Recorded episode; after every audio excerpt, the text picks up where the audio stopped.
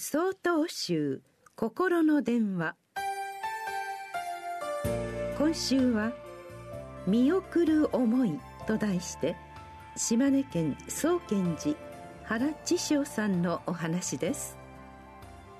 普段と変わらないある朝妻の携帯電話に着信がありました。妻の父の訃報を伝えるものでした。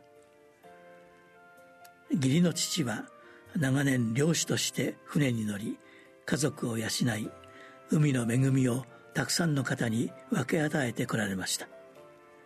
決して口数の多い義父ではありませんでしたが妻の実家に行くと心から孫を可愛がってくれました。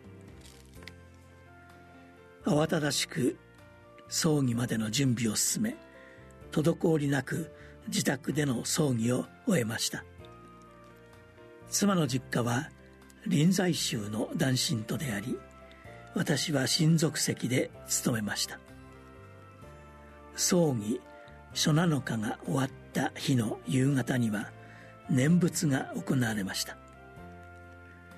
島根県では葬儀後に近隣のお住まいの方々が集まり個人をご供養するために念仏をする地域があります。そこには僧侶の姿はなく菩提寺の宗派遺憾を問わず行われます。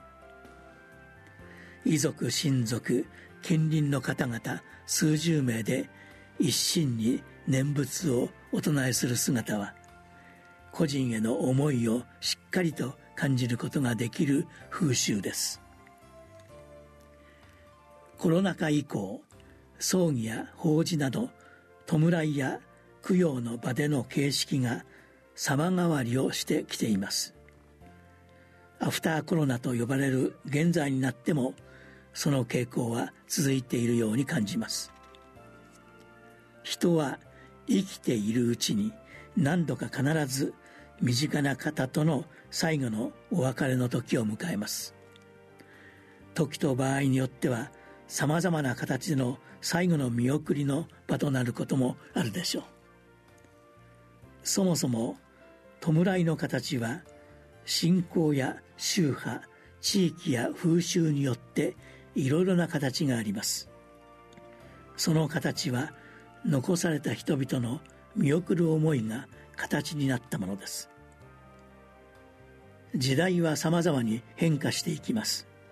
その中で弔いの形も変化していくことでしょう。しかし時代や形が変わっても人々の見送る思いはいつまでも人々の心に宿り続けることでしょ